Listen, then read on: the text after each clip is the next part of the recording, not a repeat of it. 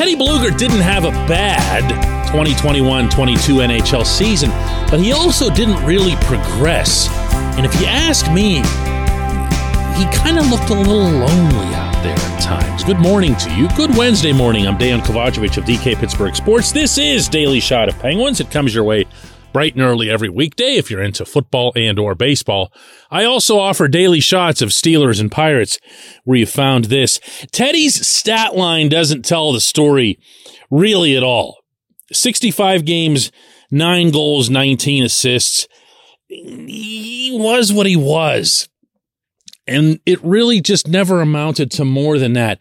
If you're of the mind that Teddy's season changed for the worse after the broken jaw, I wouldn't argue that. Obviously, it has a significant impact on his games played count. He missed 17 of them.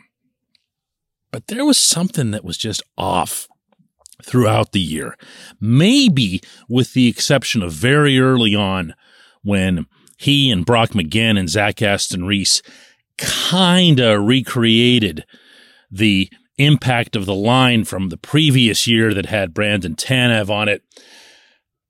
But Teddy, he needs support, and he needs to support. What I mean by that is this. Teddy's not going to create a lot on his own. And I'm not just talking about offensively, believe it or not.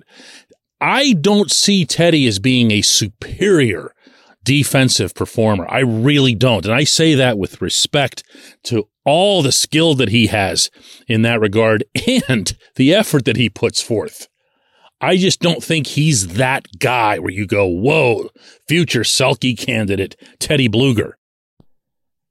Rather, I see someone who at both ends of the ice works very well, plays very well with others. If you want to call that complimentary or whatever else, go nuts. If you want to suggest that he's only as good as the players around him, hey, go further nuts. He kind of opened himself up to that this past season. I want to remind everybody that Blueger was protected in the Seattle expansion draft, and Jared McCann wasn't. And I want to further remind everybody that the reasons for that were almost entirely founded on things to which he contributed. Meaning, Mike Sullivan really liked the effect of the Blueger line, and I'm putting that in quotes because it could be referring to anybody that was on the line with Teddy, and how he was able to utilize the Blueger line in matchups and really wear down, for example, the other team's top line, and do so by keeping the puck deep in the far zone, which is the greatest form of defense that hockey's ever known. But what we never had to see, really, until this past season, was how Blueger would operate without all of those various familiar faces around him. And yeah, it wasn't great. This portion of Daily Shot of Penguins is brought to you by the good people at the Greater Pittsburgh Community Food Bank, where they're committed to providing food for all of our neighbors in need across Western Pennsylvania. They, in turn, need your help. Find out how $1 can be turned into 5 full meals for those in need. Visit pittsburghfoodbank.org. Teddy's not a kid anymore. He's certainly not a prospect. He's a full-blown NHL player. He would be most NHL teams' third-line center, absolutely any NHL team's fourth-line center. And to continue the positive portion of this, he also joins Brian Rust on my list, and it might only be too deep, the most self-made players I've ever covered. And the fact that they're on the same team right now makes that sound unlikely, but I believe it. Teddy went from a guy who had a little bit of trouble with his skating stride to really lengthening that stride. He went from a guy who had trouble scoring to just constantly teaching himself different ways to score, challenging himself in an almost Sid-like fashion. He went from a guy who was kind of okay defensively to someone that you would trust in critical situations, in playoff games. He also happens to be a really cool dude. So, like, Teddy just checks all of the boxes, all right? Certainly in the intangible sense. But what has to happen, I believe, this coming season, is that Sullivan needs to find consistent line mates for Teddy. And I know that sounds a little awkward because those are usually the kind of conversations that you have about Sid or Gino or, you know, star players. But Teddy, he needs that rhythm on the rink. He needs to know what the other guy needs. In other words, I'll give you a small example here. A forecheck involving Teddy and Aston Reese. Which one of the two do you want chasing the puck? Okay. Which one of the two do you want blowing up the body whenever the puck goes where it is that you're trying to get it to go? Okay. See where I'm heading here? Teddy and Aston Reese had something. Teddy and Tanev had something. Teddy and McGinn occasionally flashed something.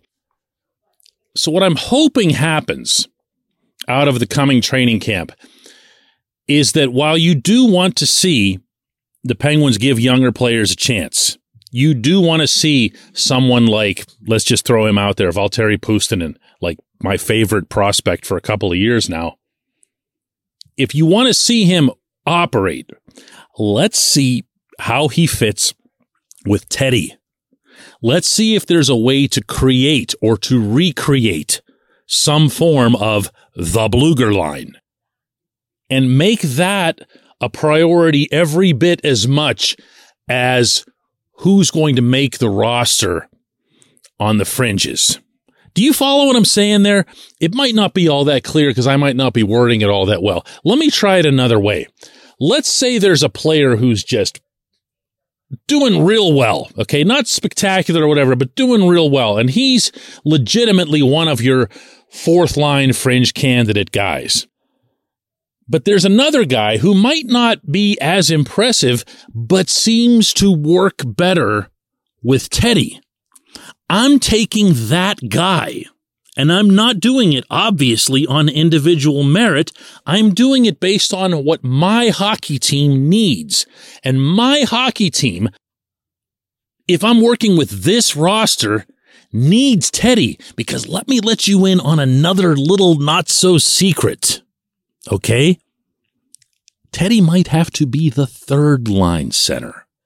If we see more of Jeff Carter looking like Carter did down the stretch this past season, if we see more of Kasperi Kapanen being unable to score, Teddy might have to be the third line guy. When we come back, J1Q.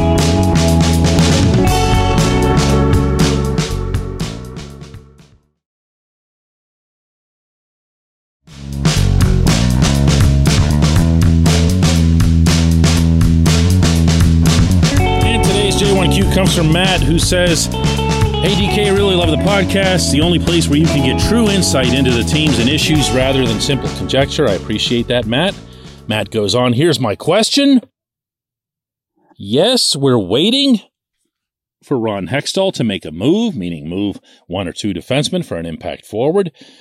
But is Hextall waiting for the NHL and other teams with more cap space to move first to see what's left? Maybe the deals and the deal partners just aren't out there right now, and we just have to be patient."